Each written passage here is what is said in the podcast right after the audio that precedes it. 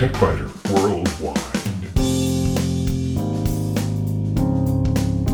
It's the High Tech Podcast in plain English with an hour's worth of news in about 20 minutes. That's because we leave out the commercials, the station breaks, the sports, and most of the jingles.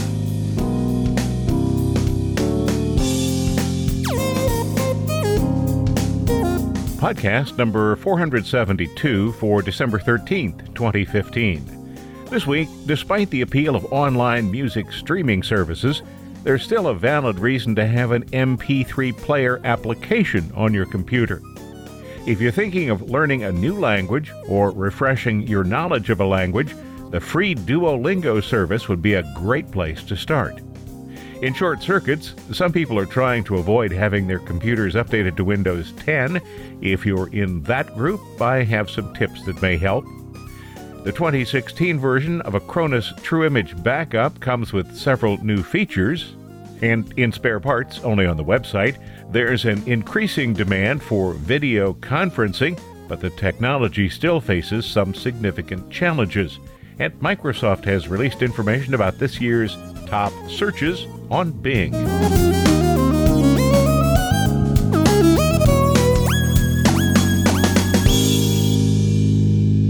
Music streaming is popular. The most popular choices are Amazon, Beats, Deezer, Google Play, Grooveshark, iTunes Radio, Mixcloud, MySpace Music, Pandora, Rdio, Slacker Radio, Sony Music Unlimited, SoundCloud, Spotify, TuneIn Radio, Xbox Music, and even YouTube. In fact, Wikipedia lists 57 music streaming services. Some are no longer in operation. Of those that are still running, not all offer a free option. Some are available only in specific countries or regions. Some are available only on a single platform, while others have apps for all major operating systems and mobile devices. With all those choices, why would anyone need an MP3 player on their computer? Well, good reasons exist. Maybe you just prefer to be completely in charge of your own music, or you don't want to burn bandwidth on streaming audio, or you don't like the commercial interruptions in free services and you aren't willing to pay a fee to remove the commercials. Whatever. In that case, you need an MP3 player. The go to MP3 player used to be Winamp. It is still available, even though the application is no longer being developed and you can't get it from the Winamp website. Reports persist that Winamp will be back someday, but if you go to the Winamp website, it's currently a dead end. So, how about the Windows Media Player? About the best I can say about the Windows Media Player is that it's already installed with Windows and it's free. Comparing the Media Player to any other application is kind of like comparing Microsoft Paint to Adobe Photoshop. Windows 10 users can obtain the Groove player from Microsoft. Previously, it was called Xbox Music and also called Zune Music. Groove is a streaming service that comes with a reasonably good player application. It can be downloaded for free from the Windows Store. The downside is that Groove will repeatedly attempt to convince you to enroll in the paid service. The iTunes Player, of course, is free and nearly essential if you have any portable Apple Music devices. There are ways to get music onto an iPod without iTunes, but the methods aren't exactly straightforward. I have experienced so many iTunes disasters that I won't even consider installing it on any computer that I own. MediaMonkey can sync music on iOS devices. That makes it a good choice if you have an iPod. The free version is a good music player, but most users probably will want the paid version. That's because it includes smart playlists and automatic library organization. I have the paid version, but recently I've been using MusicBee. Like Winamp, MusicBee can easily handle large libraries. It also supports plugins, including those designed for Winamp, and it can automatically retrieve lyrics for songs and allow users to create smart playlists. Then there's foobar 2000. It wins the Tiny Footprint prize. Installed, it's just 3 megabytes. Its feature set is a bit limited, but it can be customized so that users can add features such as audio encoding and more versatile playback controls. VLC is an outstanding video player, but it's also a decent music player. If you're already using VLC for movies and you don't want a separate application for music, give it a try. You'll find download links for nearly all of those programs on the TechByter Worldwide website this week.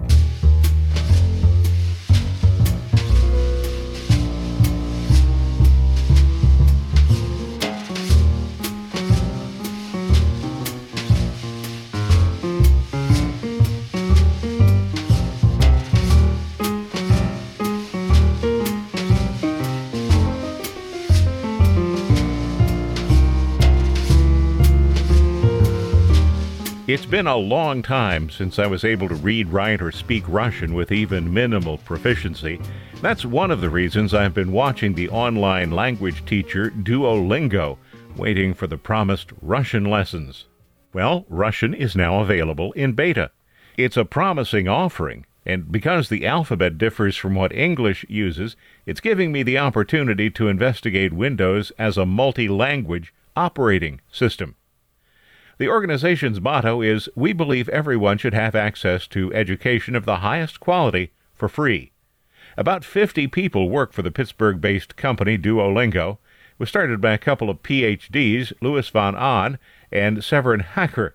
Currently, there are some 100 million subscribers who are learning languages ranging from Danish and French to Spanish and Turkish, and Russian, of course. There are also courses that teach English to native speakers of many other languages. The Duolingo website says that an independent study by professors from the City University of New York and the University of South Carolina found that using Duolingo for 34 hours is the equivalent of one university semester of language instruction. The online materials can be used in conjunction with classroom instruction, and users select their own pace, all the way from extremely slow to insanely fast. I got started over the Thanksgiving holiday and tried testing out at the basic level. No such luck. At least I remembered the full alphabet, all 33 letters, instead of the 26 available in English. The lessons jump from asking the student to translate words or phrases that are spoken and shown on the screen to typing what you hear or translating spoken or written English into Russian. How does one type Russian using an English keyboard? Well, there are ways, and I'll tell you about those in a little bit. But the ingenious thing about the lessons is that they recognize transliterations. The user can type P A P A, and Duolingo recognizes it as Papa. When Duolingo uses a word for the first time, you probably won't know what it is, so you can guess if you're right, you'll be rewarded for getting the correct answer. If not, you'll be shown the right answer, and Duolingo will work the term into the lesson several more times. Or don't guess. New words are clearly indicated, and you can hover the mouse over them for some clues.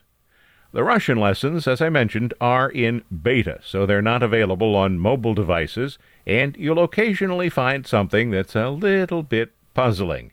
In one case, I typed the translation to a Russian phrase, This is my backpack, Tim, and that was exactly the correct answer. Duolingo said I got it almost right. But even minor errors like that are pretty rare. There's also the question of trying to teach Windows to be multilingual. Being able to have transliterations understood is fine, but being able to type in Cyrillic characters seemed to be a better way to learn the language. I found a couple of ways to accomplish this. Both are easy to set up. One is a lot easier to use than the other. Using the language section of the Windows control panel, you can install a new language and keyboard layout. This is extremely easy, but then you have to find out where the keys are on the keyboard. Keep in mind, Russian has 33 characters compared to 26 in the Latin alphabet used by English. So I needed a keyboard template. I accomplished that by opening a picture of my keyboard in Adobe Photoshop. I blanked out all the letters on the keys and then added the Russian characters. This isn't particularly difficult either. It took less than an hour to accomplish. But the Russian layout rarely places letters that sound like their English equivalents on the same key. The Russian K sound is on the English R key. The Russian N sound, that's the one that looks like an H in English, is actually on the English Y key. The T and M sounds are on N and V. And then there are all those letters that have no English equivalent, like tse, ya, she, sh, and je. and also the Miyake knock or soft sign. Using the Russian keyboard layout may not be the best option unless you want to master touch typing in Russian. And maybe Google has a better idea. Google Input makes it possible to type transliterations in English. In other words, I could type ni Ruski Shpion and have Google return the true Russian spelling. The advantage is that you don't need to train your fingers to use the Russian keyboard layout, but you'll still see the Russian spellings on screen instead of transliterations. So if your goal is to learn how to read and write the language, I think that's probably a better way to go. Oh, and by the way, in case you were wondering, what I said there was I'm not a Russian spy. I have installed both support for the Russian keyboard and for Google's Russian input. Switching between the various systems is easy, just the Windows key and a spacebar toggles through the options. So one moment I'm able to type in English and then switch instantly so that I can type Poruski. One of the first things I noticed about the Duolingo approach is that it doesn't spend a lot of time explaining how nouns are declined in Russian. Many languages have nouns that are considered to be masculine, feminine, or neuter. This is not a concept of English. To make the situation even more complex, the nouns vary in form depending on whether they're acting as the subject of the sentence, the object, or one of several other possibilities. Instead of explaining this, the program simply uses the nouns in their proper forms. Something else that was clear from the beginning is that Duolingo uses terms that haven't yet been introduced to the student. These become clear in context. I remembered enough from my classes 30 years ago to recognize jest as the third person singular verb for eat. When I didn't remember a word, it appeared in several subsequent interactions so that I would begin to recognize it. This strikes me as an intelligent teaching method, one that mimics the way people learn language as children. So if you're looking to learn or refresh a language, check out Duolingo.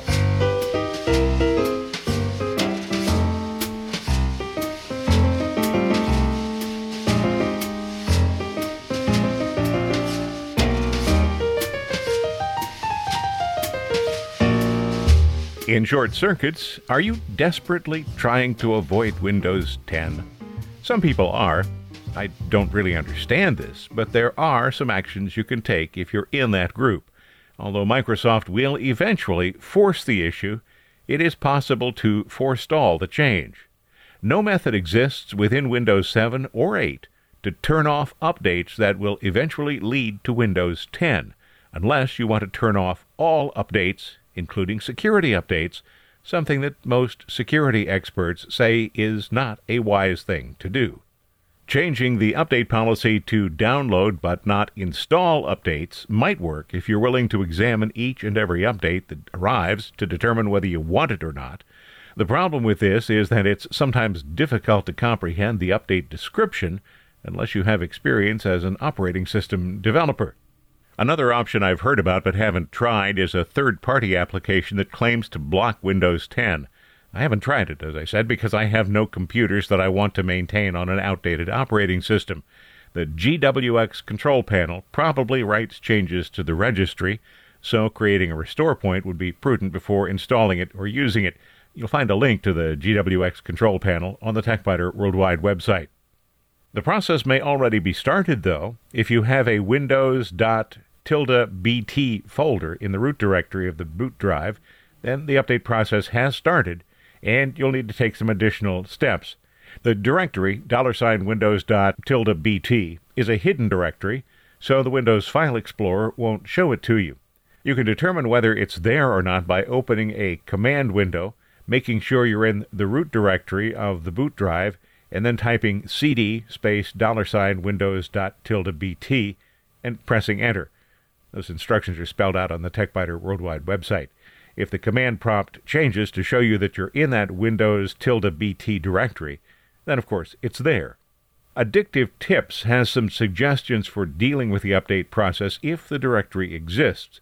Again, I haven't done this myself, but the instructions written by Fatima Wahab appear to be complete and correct. There's a link from the TechByter Worldwide website. If nothing has yet downloaded and you previously reserved Windows 10, you might be able to head that off by following the reservation cancellation procedure. It's described on the super site for Windows. You'll find a link to that from the TechByter Worldwide website also. Some people have told me that they're waiting for Microsoft to eliminate all of the operating system's bugs. Well, they're going to have an exceptionally long wait. Bugs are present in all software, and they always will be. The most serious ones have been resolved, and the ongoing preview program that distributes fast ring and slow ring updates to volunteers help Microsoft find and resolve problems before the general release is pushed out. As with other software publishers, Adobe for example, the trend is toward agile development, which creates faster release cycles. My primary computer remains on the Windows 10 general release. The notebook I use for emergency backup is on the Fast Ring preview release, and the Surface tablet is still on the general release. I'm thinking about moving it to the Fast Ring.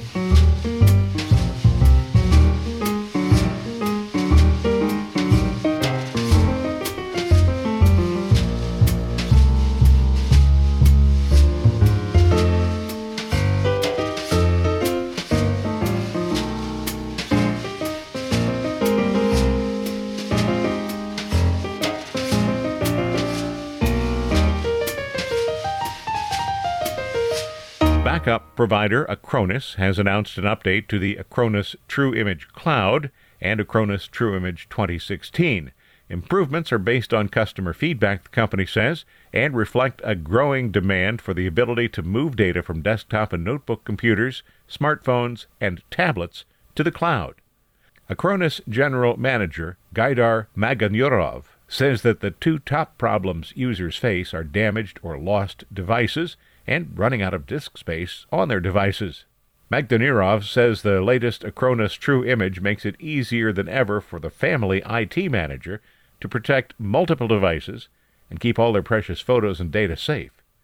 Acronis True Image Cloud includes unlimited cloud storage for backups and a dashboard so that one person can manage the backup and recovery for all PCs, Macs, and smartphones or tablets that run Windows, iOS, or Android. I described the previous version of Acronis in October. You'll find a link to that report on the TechByter Worldwide website this week. I found it to be a highly usable system that provides block level copying of data for disk image backups. These are ones that can be restored if a local hard drive crashes. You also get file and directory backups, primarily used for data. The restore function allows users to restore a full image backup to new PCs or Mac computers, including to dissimilar hardware and then migrate the complete operating system applications and data over to the new disk or computer. The Try and Decide feature offers a way to safely test new software, new drivers, new system configurations, with the ability to roll back to a previous system configuration if something doesn't work out quite the way you hoped it would. Acronis True Image Cloud with unlimited cloud storage for one computer and up to three devices costs $100 a year. Three computers and up to 10 devices can be backed up for $160 a year, and backup for five computers and 15 devices is $200 a year. For those who need only local backup and restore, the price is $50 for a single computer, $80 for three computers, $100 for five computers.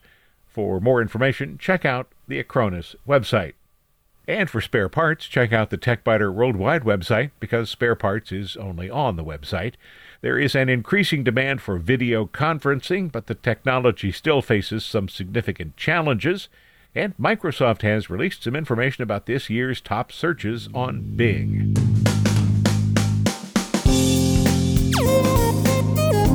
Thanks for listening to TechByter Worldwide, the podcast with an hour's worth of technology news in about 20 minutes.